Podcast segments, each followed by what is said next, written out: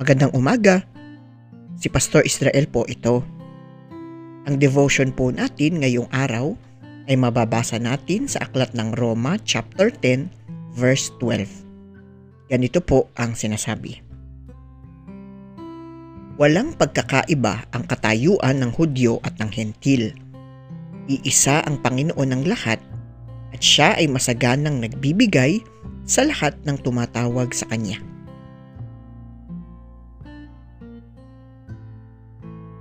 Isa po marahil sa mga mabibigat na pagsubok na pinagdaanan sa kasaysayan ng Kristyanismo ay ang hindi po pagkakaunawaan ng mga Hudyo at ng mga Hentil sa bagong tipan.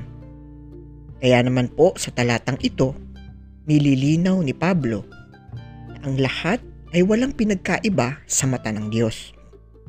Hudyo man o Hentil, siya ay masaganang nagbibigay pa din sa lahat ng tumatawag sa Kanya.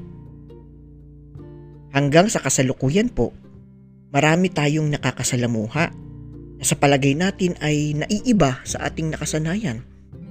Ngunit nawa, ang talata pong ito ay maging inspirasyon natin sa tuwing makakadaupang palad natin ang mga taong naiiba sa ating tradisyonal na pananaw.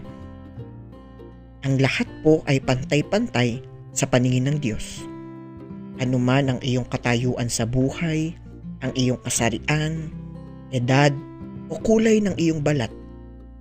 Nawa ay ituring natin ang isa't isa bilang mga kapatid. Kahit pa sila ay naiiba sa nakasanayan natin. Tayo po ay manalangin.